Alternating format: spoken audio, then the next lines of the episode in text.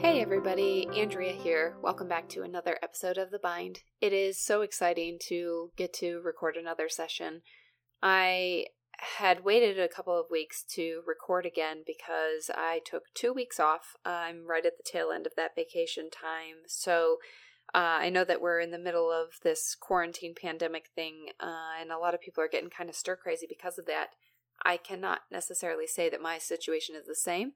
I have been incredibly busy due to the coronavirus pandemic, among other very big issues happening nationwide, if not globally, right now. So instead of needing to go somewhere where I could interact and have all of these cultural experiences, I just really wanted to go somewhere that was very quiet and secluded. Uh, so I went with my husband and kids and some of our best friends that we've kind of been uh, quarantining together with just so we have someone to stay connected to.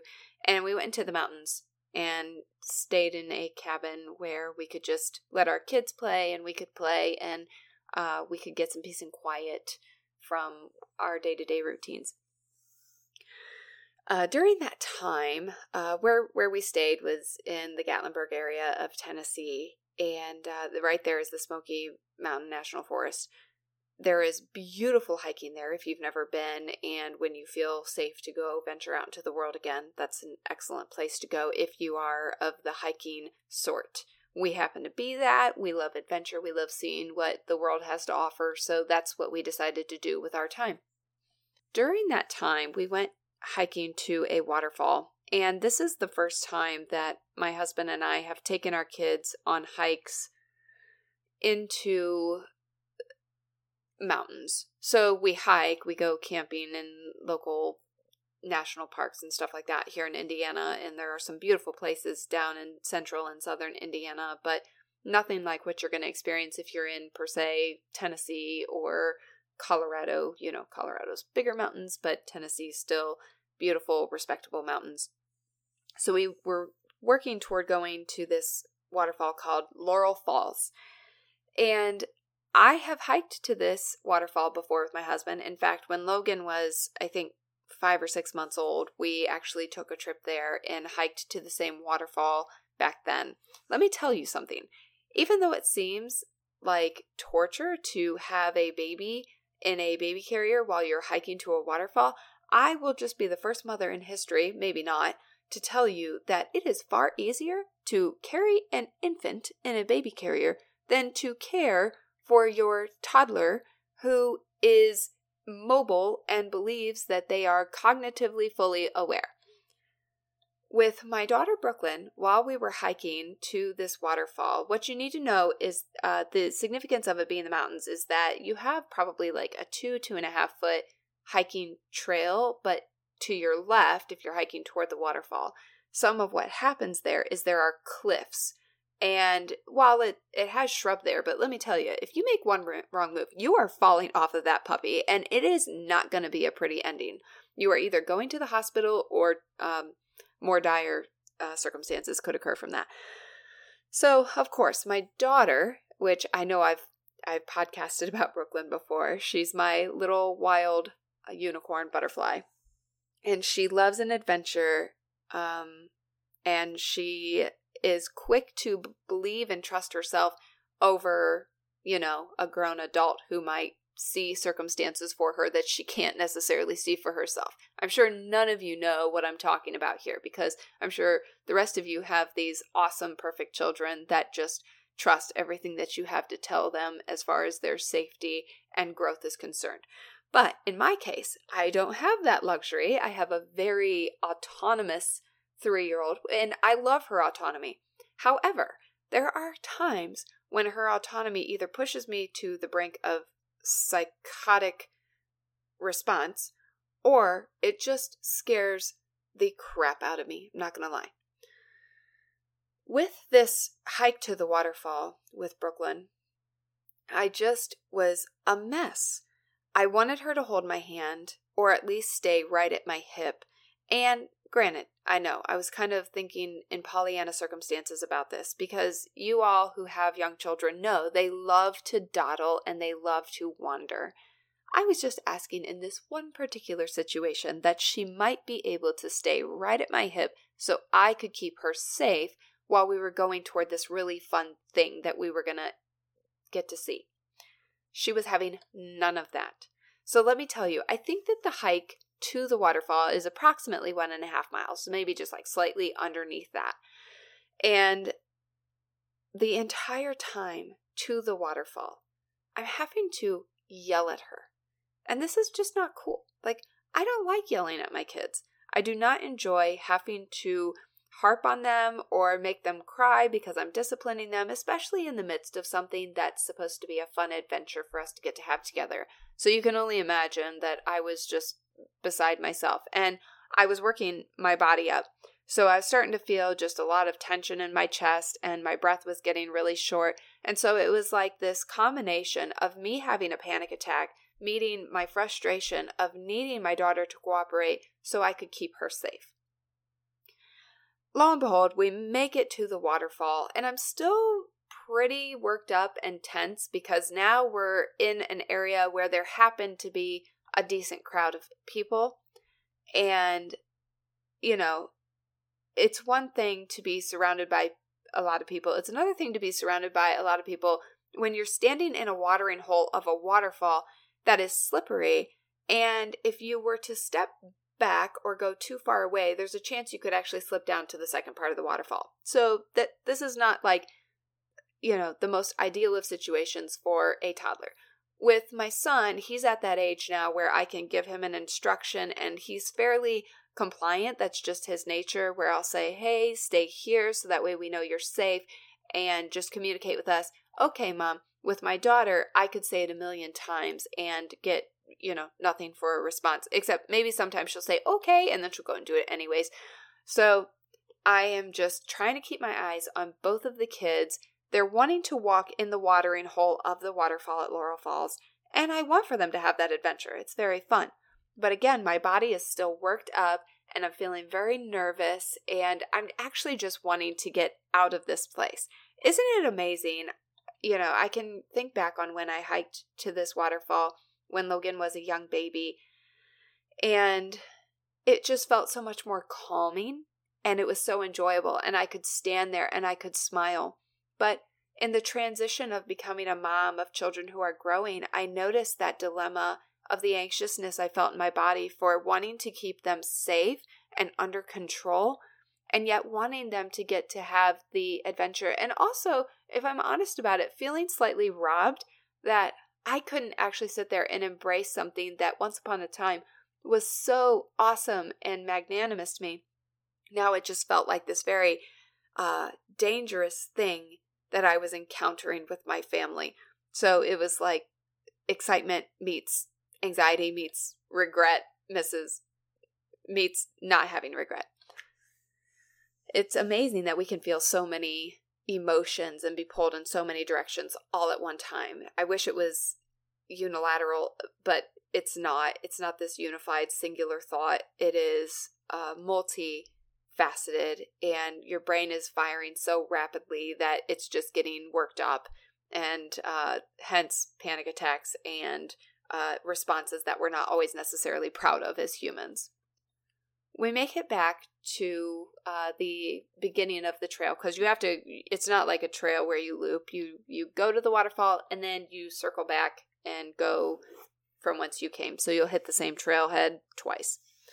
Once we got back to the cabin, we you know got the kids rested and we were just hanging out with our friends Claire and Evan. And Claire says to me, I have never seen you respond that way. And Claire is fairly used to me being a very level headed, even keeled person. And so it was really cool. She's one of those people in my inner circle that I really trust, and she can ask me those questions, and I know that she can hold that space with me. So I don't mind going into these places with her. And I think that that's an important distinction to know is who you can go into these conversations with and who is going to try to provoke those conversations, but you don't necessarily feel safe to have them with that person. But Claire's a safe person to me. And I said to her, I was so scared. I had so much anxiety being on that And we went into that, and I explained to her everything that was happening for me in a process. And it was just really nice to get to have somebody to sit in that with me, and I could explain to them, hey, this is how I was feeling at that very moment trying to do that with our children. It was so hard, and I'm glad that we did it, but it took a lot of energy for me to navigate that. So we talked about that and um, you know, move forward. And uh, believe it or not, the next day we went and we hiked to a different waterfall in Johnson City, Tennessee, which that's just where I went to college. And so I took our group to to Johnson City and introduced them to some of the really cool, less crowded, uh, you know, natural things that we could go do. And a waterfall was one of them. And actually, in that circumstance, my husband jumped off of a 20 foot cliff into a small watering hole called the Blue Hole. And I was not feeling nearly as anxious in that scenario as I felt when we were at the Laurel Falls, just crowded by a lot of people and feeling not acclimated to my surroundings and not trusting the situation. Plus, the kids had a day prior when we hiked to that other one um, that they had been exposed to the situation. And so they were getting a little more attuned to the expectations of how we um, how we approach doing adventures like that, which I think made me feel more safe. Now let's fast forward to when we get back from Tennessee because we were only there for about four days. We just wanted to go get into the mountains and breathe in some mountain air, and um, and then we came back, and so we're at the lake house, and the kids want to go tubing and they're about at that age. Logan really did not tube when he was three years old. Brooklyn's three, Logan's five. I know I keep saying this, but just for context. And he didn't tube a whole lot when he was three. Every now and again, we would get him on a big tube, and then his dad would probably be on the tube with him, or some other adult would be on with him. And then we would move the boat really slow, but just acclimate him. Plus, we didn't want his little neck to get too much trauma or anything like that. With Brooklyn, of course, she's a different child and she responds differently to situations. And so she was ready to go tubing as well. So we let both of the kids tube, and I rode on the tube with them for that. Then, after we tube for a little while, Logan says, I want to tube by myself. Okay, my heart starts to flutter a little bit because I'm thinking to myself, oh my gosh, my baby is not ready to go tubing by himself. And for those of you who don't know what tubing is, it literally is exactly what it sounds like. You hook a tube to a boat with a rope and then you pull said tube around in circles, in our case, in circles, because our lake is, you know, just a 200 acre circular lake. So that's what we do. When I got on the boat and Logan was by himself on the tube, so I'm spotting, his dad's driving, and then his sister's sitting there on the boat. And we're going fairly fast for Logan, and I had to have this epiphany where I realized a couple of different things. Number one, I realized that uh, my children have grown to a place where they're ready for things that my mind hadn't conceptually caught up to yet. So they were doing that. The other thing I happened to notice was my anxiety was not nearly as flared in this scenario as it had been when we were hiking on the waterfall. And I sat there. I'm just a weird person. Like when I notice contrasts or comparisons in my life, I will sit and process and ask myself, well, what's that about? And so I sat there, like, why am I not freaked out? I mean, my son is on a tube. He's not done this before. If he happens to fall off of this tube, there's a good chance he'll panic or I'll feel panic. And so I sat with that for a little while. What I think it boiled down to was my family's language is lake. We are so used to being on this lake. And if I process it a little bit more, I think back to when we got the lake house, and the kids would have been uh, actually, Brooklyn wasn't born yet, and Logan would have only been about one and a half because we moved in, you know, about four years ago. So, one and a half years old. And those first couple years living on the lake, I would say that my body had the same anxious response to being on the lake and wanting to keep the kids safe from drowning as it had being on the mountain and trying to hike with cliffs to the side where the kids could weeble and wobble. It really boils down to me as a mom wanting to make sure my kids are safe to the degree that I can keep them safe uh, meeting the reality that I have to challenge myself. For my life, I want to live life in the full. I want to feel the joy of adventure and laughter. But sometimes what comes with that is that that tinge of anxiety that puts fear in me of not necessarily for my own life. I think some people may fear for their own life. Occasionally I do depending on like how crazy I get. But my wild's not it's not too wild for an adult who's grown and has, you know, full capability with their bodies. But for my little children, uh, there's just certain things that cognitively they may not be aware of that I am, and wanting to keep them safe is of high priority to me. So, for the first two to three years that we lived in the lake house, I would say that I had a lot of fear and anxiety, and I constantly just felt hyper vigilant in watching the kids to make sure if we were on the boat, I was sitting right there holding onto their life jackets, make sure they didn't fall out.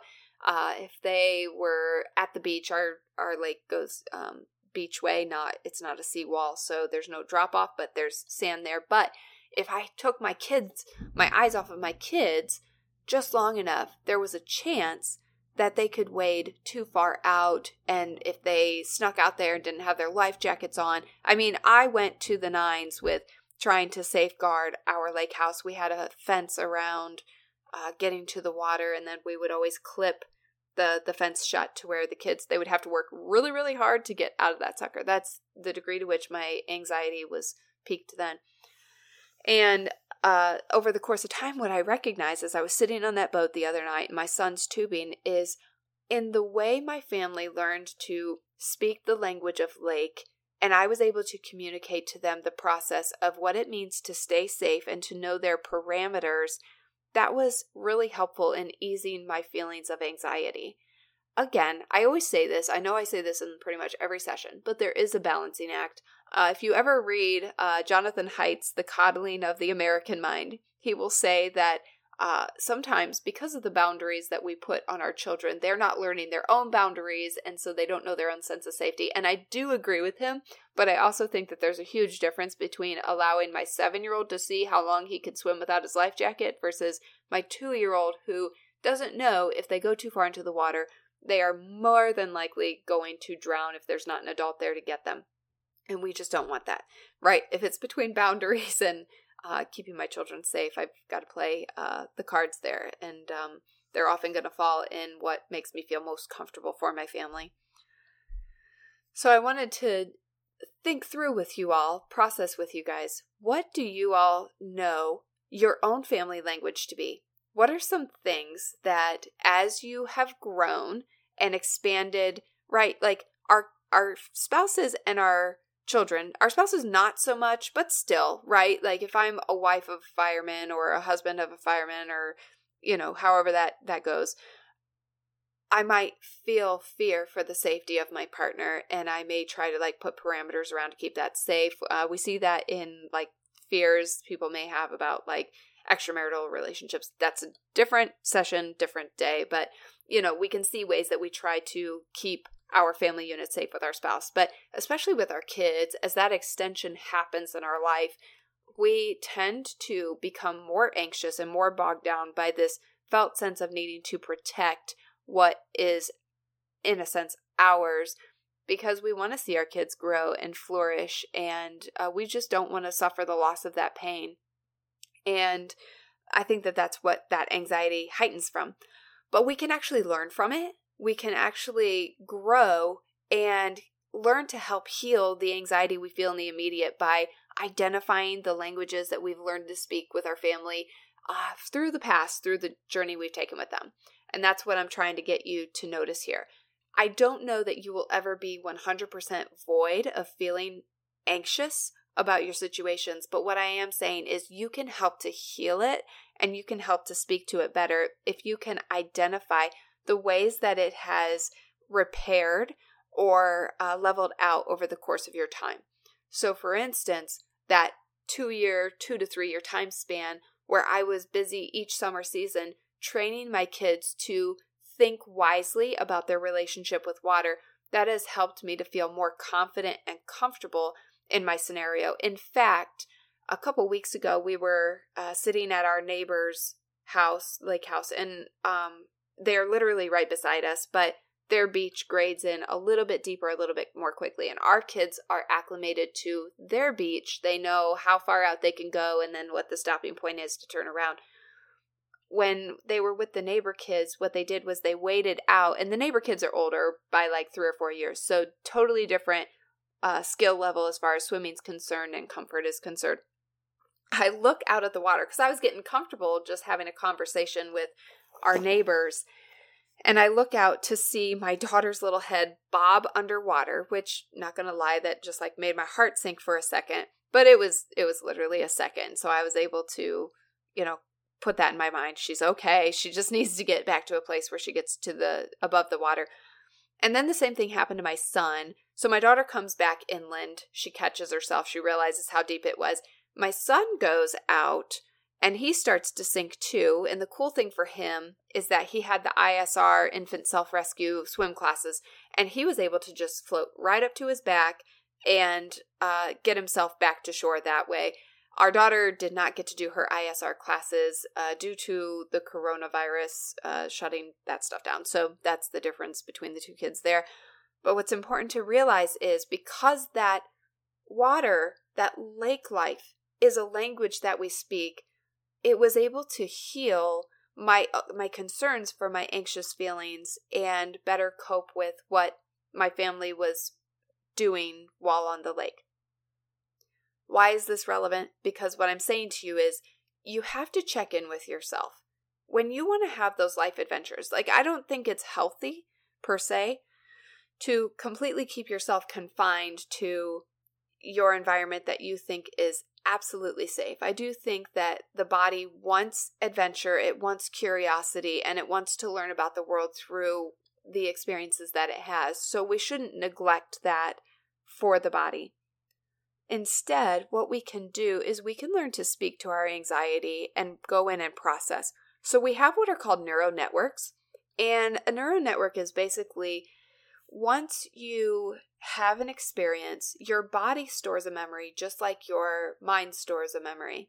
And you might actually feel that experience in your body. And what the body does is if you feel that experience multiple times, it links. Like, how, how have I felt this way before? Oh, that was a negative experience.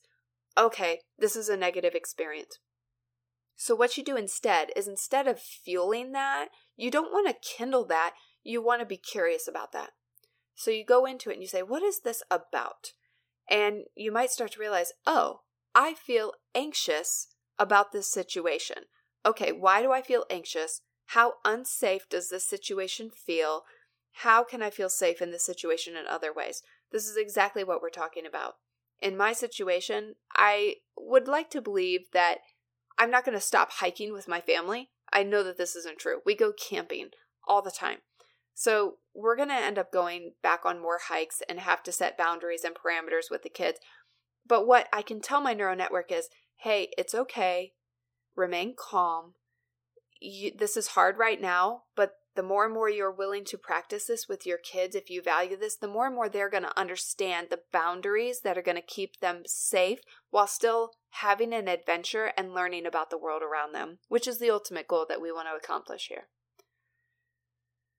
for you, I want for you to learn to get in that habit of asking yourself where this feeling came from, when you felt like this before, and what your resilience was that helped you to heal from that. And if there is no resilience, get a little more curious and ask yourself is this something that I actually wanted to be able to keep doing? Or am I completely okay not doing this? That's loaded because you might say, I'm completely okay not doing this, but it's actually fueled by your fear rather than your preference. And you should know the difference between that. No one can ever talk you into doing something that you are not okay with doing. Um, well, I think you know what I'm saying there.